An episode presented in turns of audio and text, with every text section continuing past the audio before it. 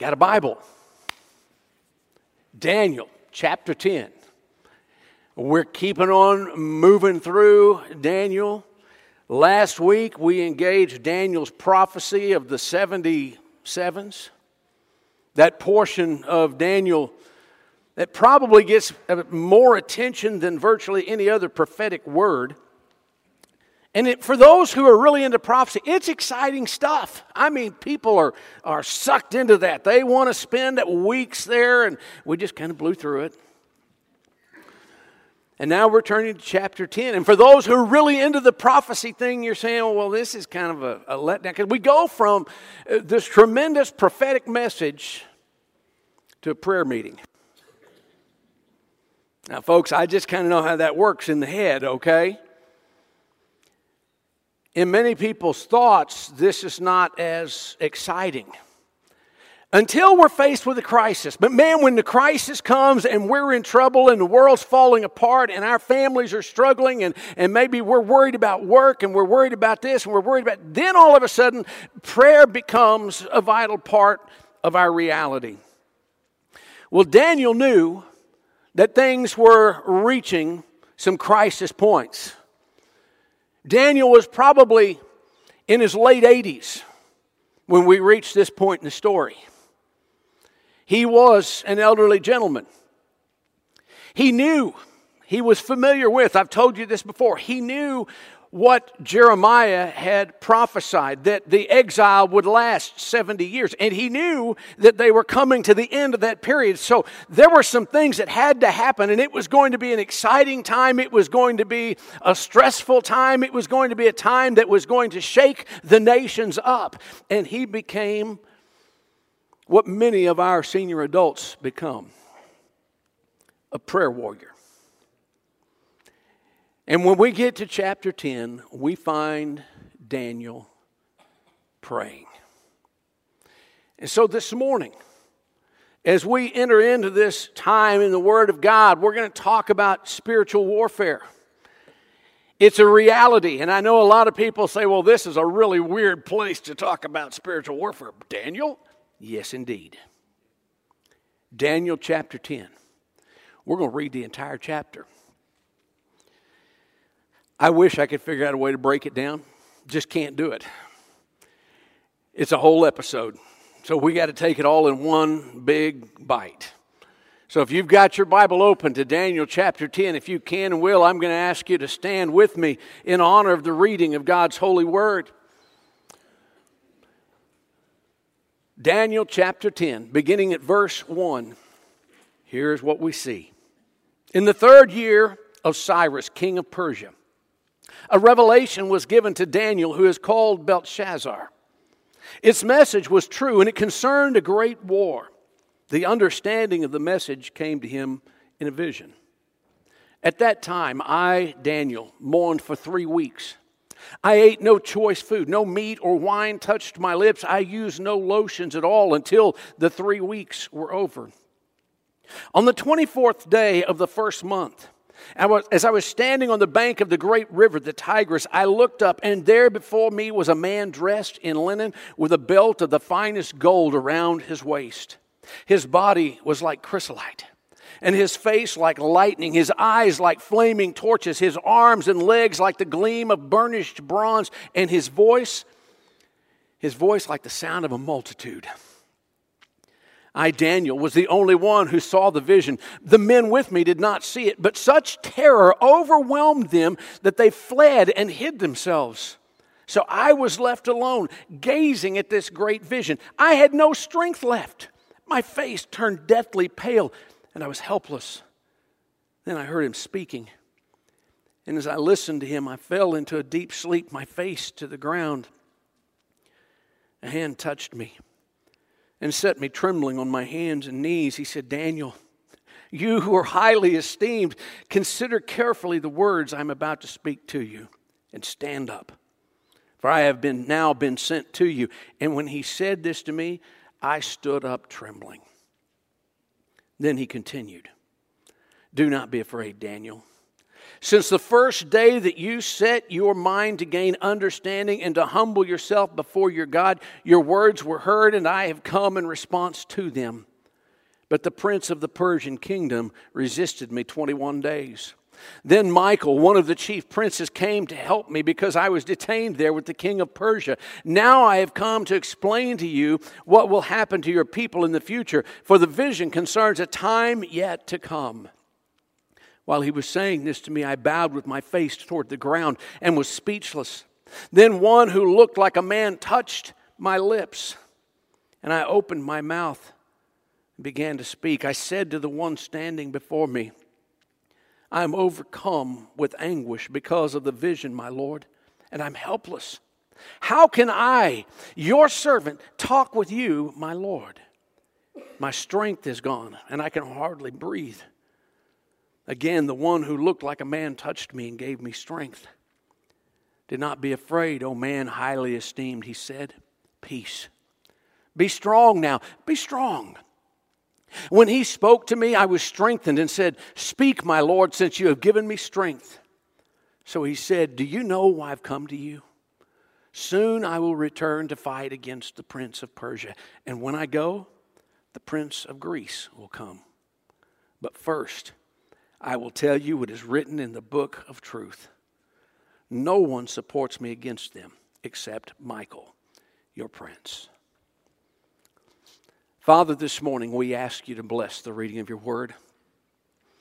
And I pray that as we spend these moments together, you would unlock to us the mysteries that we need to understand.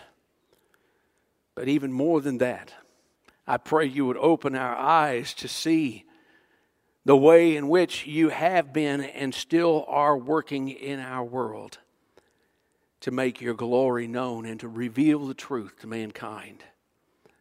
Father, I pray that you would help us to hear your voice. If there's one here who does not know you, that they would be drawn to you. If there are those who have come into this place hurting and seeking healing, I pray, Father, that your hand would be upon them just as you touched Daniel and gave him strength and gave him breath and gave him power, I pray that you would do the same in the lives of your people today. Father, teach us your truth. Call us to walk in it and find us obedient. For I pray this in Jesus' name. And all God's people said, Amen. Amen. You may be seated. I find it interesting. Most of us are familiar to some degree with the concept of spiritual warfare. We've heard about it. We've, we've read about it. We've listened to preachers on TV and on the radio talk about it. We've seen conferences held regarding it. Most of us are familiar with Paul's instruction to believers in Ephesians chapter 6, where he tells them to put on the full armor of God and then he explains to them that, that our struggle is not against flesh and blood, but against rulers and authorities and the powers of darkness that reign in this world. Peter reminded his Christian brothers and sisters in the first century that our enemy, the devil, prowls about like a roaring lion seeking someone to devour. And he told them we are to resist him by standing firm in our faith. But many people I've discovered have never realized that spiritual warfare has been around a lot longer than the New Testament. There has been, since the fall of Adam and Eve in the garden, been a spiritual battle taking place for the soul of mankind. The forces of good, the forces of evil aligned against one another. You find it all over the Old Testament if you'll just look and allow God to show it to you. God's people and the enemy have always been at war. And this spiritual warfare is revealed clearly in Daniel chapter 10. And I just want us to examine this chapter together and try to glean a little bit of an understanding about what that means. In order to do that, we're just going to break this down, make it simple and easy, but don't close your Bible because we're not leaving this, all right? I don't have a whole lot to say that's of very much importance, but God's Word is always important. And what it has to say is what we need to hear, what we need to see, and what we need to understand and embrace. And where we begin with this passage of Scripture is simply with a statement that says genuine spiritual warfare begins with divine revelation. If you look at verse 1 of this chapter, the very first thing you find is that it's a, it is a divine revelation. Daniel says, In the third year of Cyrus, the king of Persia, a revelation was given to Daniel, who's called Belshazzar. Its message was true, and it concerned a great war. The understanding of the message came to him in a vision. In the third year of King Cyrus of Persia, that's around 536 BC. It's about the third year following his conquest and victory over Babylon, which is recorded in Daniel chapter 5. Now, what we're reading in chapter 10 is two years after the vision we read in chapter 9 last week. To avoid confusion, because a lot of people get hung up right off the bat, they say, wait a minute, how did we get to Cyrus? Uh, back in chapter 9 and verse 1, we were dealing with, with Darius. So, how do we get from Darius the Mede to Cyrus, the king of Persia? And how could it be Cyrus' third year when Darius was the king two years before? Don't get confused. This is the same man. This is the same man with two different names. Darius is probably a dynastic title. It, was a family name that was given to the kings. But the name Cyrus, that was his proper name, the name he had been given as a child. Darius was the name he was given when he ascended to the throne. Divine revelation comes to Daniel, and its meaning is given to him in a vision that comes from the Lord. That means when it comes from the Lord, it's of divine origin, it's a divine revelation. That's the reason Daniel says the message was true. Folks, don't miss that little statement because you see, that's what everything I believe in hangs on. It is true. Why is it true? Because it came from God. God is truth. Everything He says, everything that is written in His Word, everything He speaks to us, it is truth. When you begin to doubt the truth of what God has to say, you begin to doubt all of this word. When you begin to doubt all of this word, all of the foundations of your faith begin to crumble and wash away. Daniel's a whole lot smarter than I am and a whole lot more experienced than I am, and he says it was truth. Why? Because it came from God. And it concerned a great war. It involved the, the suffering of God's people. You see, genuine spiritual warfare starts with God revealing something to people, His people. But let me take you to the next step of that because genuine spiritual warfare starts with that divine revelation, but then it calls for human action and involvement.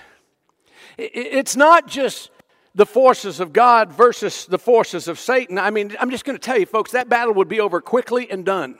All right? This has to do with the souls of man, and God allows people to be involved in this. And this is what we see in verses 2 and 3. Verse 2 Daniel says, At that time, I, Daniel, mourned for three weeks. I ate no choice food. No meat or wine touched my lips. I used no lotions at all until the three weeks were over. What's Daniel saying? He's saying, I'm fasting and praying. I'm putting my own personal needs aside. I'm doing rudimentary bathing, but I'm not anointing my body with oils. Uh, listen, Daniel was a wealthy man. He was well respected within the kingdom. He had the opportunity to dress well and to smell good and to have all of the products that would be available to anyone in the kingdom. But he says, No, all I did was just rudimentary bathing. I fasted. I prayed. I wasn't focused on me. I was focused on God. I was focused on what He had shown me and what that might might mean and what I was supposed to do with it. Daniel received his revelation. But notice what it says. If you keep reading on, the explanation, the understanding didn't come with the vision. It came sometime later. It came after he had already seen this first portion of the vision. He took drastic steps in prayer. He wanted to know what's God doing? What is God's plan? What is God's will? How is God engaging the world I'm part of? Verse 12 clearly states when the understanding came to Daniel, it came as a response to his intense, passionate prayer time. Verse 12 says, This one speaking to him said, Do not be afraid. Since the first day that you set your mind to gain understanding and to humble yourself before your God, Your words were heard, and I have come in response to them. Friends, hear me.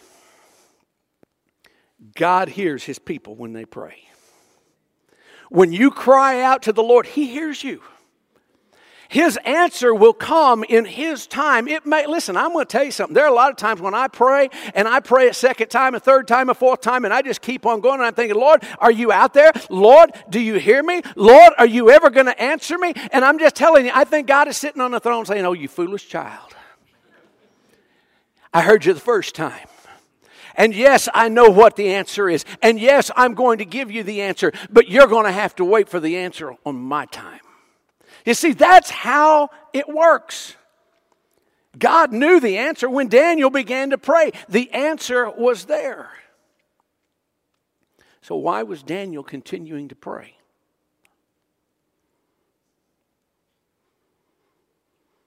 I've had people ask me before, preacher, is a lack of faith if I keep talking to God about the same thing over and over? I mean, if I just ask Him once, isn't that enough? Is it necessary for me to keep talking to Him about it over and over and over? It's a good question, isn't it? Y'all ever ask yourself that question? Some people do. Let me explain to you what Daniel's doing here, okay? Now, I've already told you multiple times as I've been going through the book of Daniel, Daniel was very familiar with the last prophet who preceded the exile, Jeremiah. And Jeremiah had talked about the end of the exile. And I'm about to say something here that may just get me into all kinds of hot water with some of you. And so I'm going to try to explain it before I do it. All right? Because we American Christians, we 21st century Christians, love to take Old Testament passages that were given to a specific people and take a verse which may, in fact, contain a good general truth. But we tend to think it's all about us. Now, it's not. The general truth can apply to all of God's people throughout all of time. But the specific application was for a specific people at a specific time. Now, I know probably some of you are saying, why would he bother to tell us that? Because I'm fixing to walk right into some of y'all's living room right now. Put your finger there in Daniel chapter 10 and go back to Jeremiah chapter 29. Because I have seen this verse on your shirts, I've seen it on your walls, I have seen it at the bottom of your emails. And I want to tell you, there is a tremendous general truth that can be claimed by God's people. But if you read Jeremiah 29 11 in context, you discover there is a specific purpose and meaning and intent to this verse. So let me just share it with you. I'm going to start in Jeremiah chapter 29 at verse 10. Now, understand, this is God speaking through the prophet. This is what the Lord says When 70 years are completed for Babylon, I will come to you, talking to Israel and fulfill my gracious promise to bring you back to this place Israel, Jerusalem. For I know the plans I have for you, declares the Lord plans to prosper you and not to harm you, plans to give you a hope and a future. Isn't that an amazing verse? Great general principle, but understand it wasn't written to you or to me, it was written to Israel. But since we've been grafted into the vine, we can claim a piece of this, okay? But then look at what follows. This is where it really gets good. This is where we, we find the explanation of what Daniel's doing, verses 12 and 13. Then you will call upon me and come and pray to me, and I will listen to you. You will seek me and find me when you seek me with all your heart. I will be found by you, declares the Lord. Daniel knew it's time to pray. The 70 years is almost up. God's promise is going to be fulfilled. I need to be crying out to Him. If I can't do anything else, I'm going to lead my small circle of friends and we are going to seek God with all of our hearts. We are going to pursue Him. We want to know His truth. And so He mourns over the sin of Himself and His people and He cries out to God, ignoring His physical needs for eat and for drink and for cleanliness. I can tell you all of that because you need to understand here is the next reality. Genuine spiritual warfare is a struggle. It's not easy street. It's not just sitting back and saying, in the name of Jesus, get away from me, Satan. That's not it. It is engaging. It is pouring yourself into the Word of God and allowing the Spirit of God to move into your life and begin to work through you as you come before the throne of grace. Daniel experiences this. God's awesome glory is present and it's revealed. Back into Daniel chapter 10. Pick it up with verse 4. I just want to know what would happen if this took place in one of our prayer meetings. I wonder how many people be taken off. Uh, start verse 4. But on, on 24th day of the first month, I was standing by the, by the Tigris River. I looked up, and there before me was a man dressed in linen with a belt of the finest gold around his waist. His body was like chrysolite, his face like lightning, his eyes like flaming torches, his arms and legs like the gleam of burnished bronze, and his voice like the sound of a multitude. Now, I'm just going to tell you what, something like that drops in on prayer meeting, it's going to clear the room. It cleared the banks of the river. Because Daniel goes on to explain here. His friends didn't see it. People want to know, well, then why did they run off? I want you to hear me very clearly, my friends. Sometimes I think I have to walk down here and get close just so you can pay attention, okay? I want you to hear me. You don't have to see it to sense it. You don't have to see it with your eyes to know that the Spirit of God has just dropped onto the place.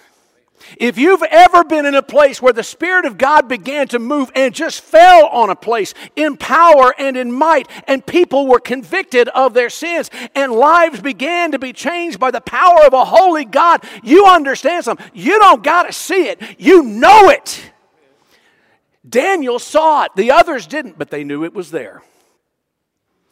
And they took off like good Baptists.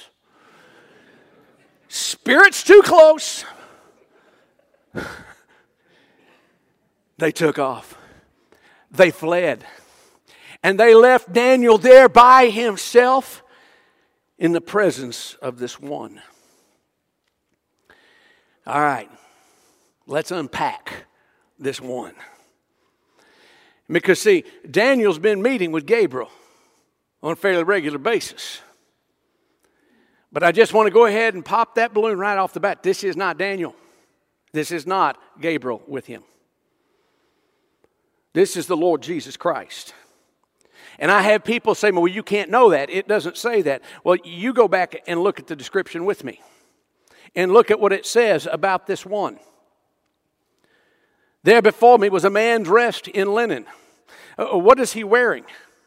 He is wearing white priestly type garments with a belt of the finest gold around his waist. Well, did the priest wear a belt of gold around it? No, that was the king's wardrobe.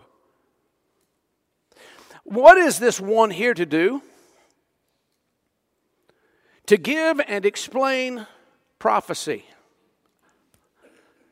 prophet, priest, king. Who do you think we're talking about here, folks? It's Jesus Christ. And if you go ahead and read the rest of this, his body was like chrysolite, his face like lightning, his eyes like flaming torches, his arms and legs like the gleam of burnished bronze, his voice like the sound of a multitude. Why don't you just go pick up John on the Isle of Patmos in the book of Revelation and you tell me the description's not the same? It is.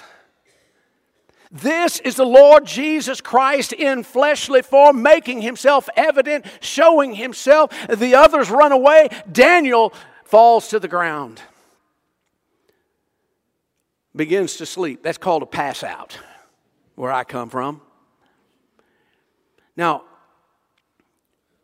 I don't want to overkill this, but I want you to understand there are, when you engage in spiritual warfare, when you begin to pray intensely and fervently, when you begin to neglect yourself for the purpose of seeking the mind of God, you need to understand that there are some severe physical implications that go with that. All right?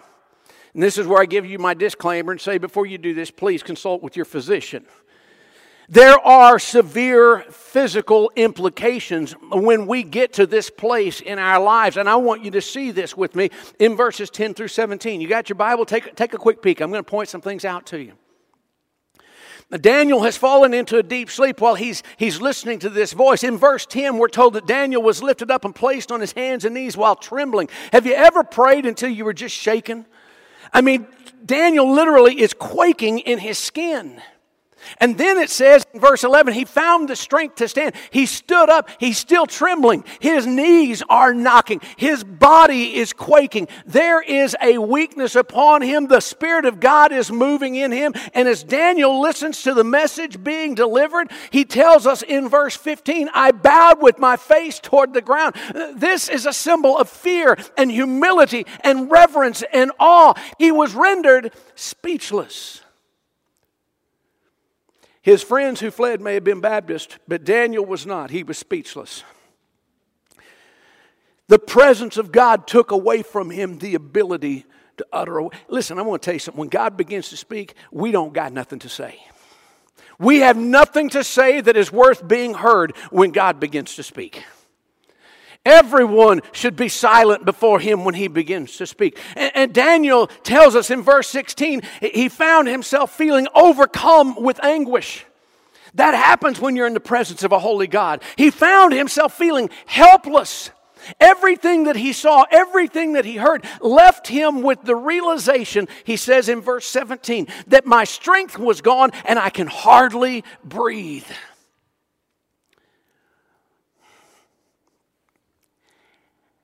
Have you ever spent time in the presence of God and found yourself on the floor, prostrate before Him? You stretch out and you're not even sure how you got there. But it's almost like God is just pressing down on you and speaking His truth into your life. And some of y'all look at me and say, the preacher has done flipped out and gone crazy. No, I'm just telling you what the Lord told Jeremiah is true. If you'll seek the Lord with all your heart, you will find him. The scary part is not that you find him, but he finds you. and when he finds you, everything gets changed. And that's what was happening here in the life of Daniel, this mighty man of God. And yet, no different than us in the sense that he found himself before God weak and breathless, incapable of putting into words anything that was worth hearing. I'm just going to tell you something. If that's where spiritual warfare left us, everybody would run away from it. Nobody would want any part of that. But that's not where spiritual warfare leaves you. Because, see, it can't be. You know why? Because we're not to the end of the chapter yet. And we're not done till we get to the end of the chapter. So there's got to be more to the story. It doesn't leave you there. In fact, I'm going to tell you this. According to the rest of the story, genuine spiritual warfare should lead to renewal. Let's finish this chapter, shall we? Got your Bible open? Pick it up at verse 18 with me. Again, the one who looked like a man touched me and gave me strength. Do not be afraid, O man highly esteemed, he said. Uh, by the way, that oh highly esteemed thing, that goes back to the chapter before. If you didn't get that last week, go back and find it. It's in chapter 9. He's highly esteemed in heaven. God knows who Daniel is. Listen, if you're his child, he knows who you are. He said, Peace. Be strong now. Be strong. And when he spoke to me, I was strengthened. Now, how amazing is that? God says for something to happen, it happens. That's how it works, folks. When God says be strengthened, you're stronger. When God says, have courage, you're courageous. When God says, bow down, you will bow down. Whatever God speaks comes to pass. He said, Peace, be strong now, be strong. When he spoke to me, I was strengthened. I said, Speak, my Lord, since you have given me strength. He knew where the strength came from. Daniel knew it wasn't from himself, it was from God speaking it into him. Right at that point, we need to understand that there is peace and power and purpose when we step into the will of God. There's a ministry that's performed to us, upon us, within us, when we pray and we pour ourselves out seeking God. And that's what Daniel experienced. He was touched. Verse 18, you talked about it. But this was a third, three times in this chapter he was touched. Three different times Daniel was touched. And on the third touch, he was strengthened. And when I read verse 19, I kept reading it over and over because there was something about it and I couldn't quite put my finger on it. And then finally it dawned on me. Verse 19 is a blessing being spoken onto Daniel's life. Now, see, that's kind of a concept that's foreign in our world because we've reached a place tragically where many parents do not speak a blessing into their children's lives. They often speak curses uh, they, they speak into their children, you're worthless. You're never going to amount to anything. You keep acting like that, you're going to wind up in jail. Friend, I want to tell you something. You're speaking curses into your children's lives, your grandchildren's lives, if you're talking like that. Don't do it. What this being did, what the Lord did, was speak into Daniel's life a blessing. Do not be afraid, oh man highly esteemed. Peace. Be strong now. Be strong. And when he spoke to me, it happened. See, blessings bring direction. And when the Lord spoke this into Daniel's life, it, it reveals to him, it prepares him for the peace and the power and the purpose that God has for him. In these last two verses, 20 and 21, the Lord reveals a mighty mixture of earthly reality and spiritual truth. What do you mean by that? Verse 20, the Lord asked Daniel, Do you know why I've come to you? Do you know why I'm here? Do, do you understand everything you've seen? Do you realize what's going on? Of course, Daniel didn't. So he answered him without a response. Soon I will return to fight against the prince of Persia. The 70 years is almost over. It's almost time for this empire to fall. It's almost time uh, for the bonds to be released and my people to be sent home. And when I go, because I'm going with my people, then the prince of Greece will come. Now, I told you, earthly reality. Here's your earthly reality, folks. The Persian Empire lasted from 539 to 331 BC.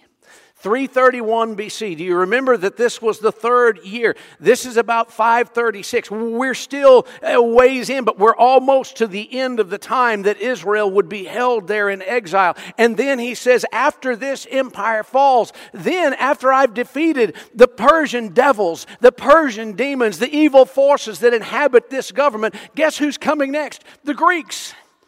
Alexander and his armies are going to fly across the world. And the Greek Empire would be established from 331. That's when the Persian Empire ended and last until 63 BC when Rome would rise. Now, before I go a step further, I'm going to tell you something about empires and governments. There's good and bad in all of them. There's good and bad in every one of them. The Persian Empire and the Greek Empire, the Roman Empire did great things. And they also embodied evil that attacked God's people and sought to bring harm upon God's people. Here's the Lord saying, But I, I'm going to tell you what's written in the book of truth. And that's where he ends this chapter. This, let me tell you what's written in the book. All he's doing setting the stage so you can come back next Sunday and the Sunday after that and we find out what's in chapters 11 and 12. And I, I'm not TV, I can't give you a preview of next week's episode. But then the last phrase comes in here, and, and it says this No one supports me against them except Michael, your prince. And I just want to tell you, folks, don't fret. Don't fret that there are only two warriors to do battle on God's behalf. He could win with half that, he can win with none of that. He's God. They're all that's needed. Can I just tell you that Daniel's Daniel's prophecy and Daniel's writing, it's amazing stuff. But I want you to hear me in this room today. And I want to say two things in connection. First, to my brothers and sisters in Christ in this room. Do not become overly obsessed or anxious or overly concerned with the demonic powers in this world with which we are at war. They're already defeated, they just haven't reached the final battle yet. And don't get so hung up in trying to grapple with, grasp, and comprehend the prophecy that you lose sight of living life in the here and now, in this present moment, and being useful in the kingdom of God. And I say that because I believe with all of my heart that the Savior that Daniel saw in verses 5 and 6 is both powerful and faithful. And the warriors that he sends to do battle on behalf of his kingdom, they will be more than sufficient to the task. Now, to my brothers and sisters in Christ, and those of you who may be saying, this guy's a lunatic. Because if you don't know Jesus, none of this makes sense. I've told you repeatedly since we started in Daniel keep your eyes open, keep your eyes on the text, because all throughout Daniel and all throughout the Old Testament, you'll catch glimpses of Jesus. In chapter 9, in the vision that Daniel recorded for us, it was the anointed one is coming. In chapter 10, Daniel looks up, and there before him stood the anointed one. There are going to be matters in this book that trouble us. I know there are me. And there may be some matters in this book or just in your life that are going to drive you to intense, fervent, passionate prayer that goes far beyond the norm of what most people do. But be of good cheer. Renew your strength. Be strong. Be courageous. Because the God who has control of all things has control of our destiny. And my friend, though the world may seem powerful, and the powers of this world may be wicked and evil, the God who loves us, the God who has given us life, the God who sent his only Son to redeem us by taking our sin and paying the price for it on the cross.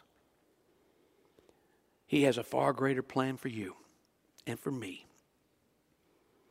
than any devastation that Satan can bring into our lives. Hey, preacher, you know what you're talking about.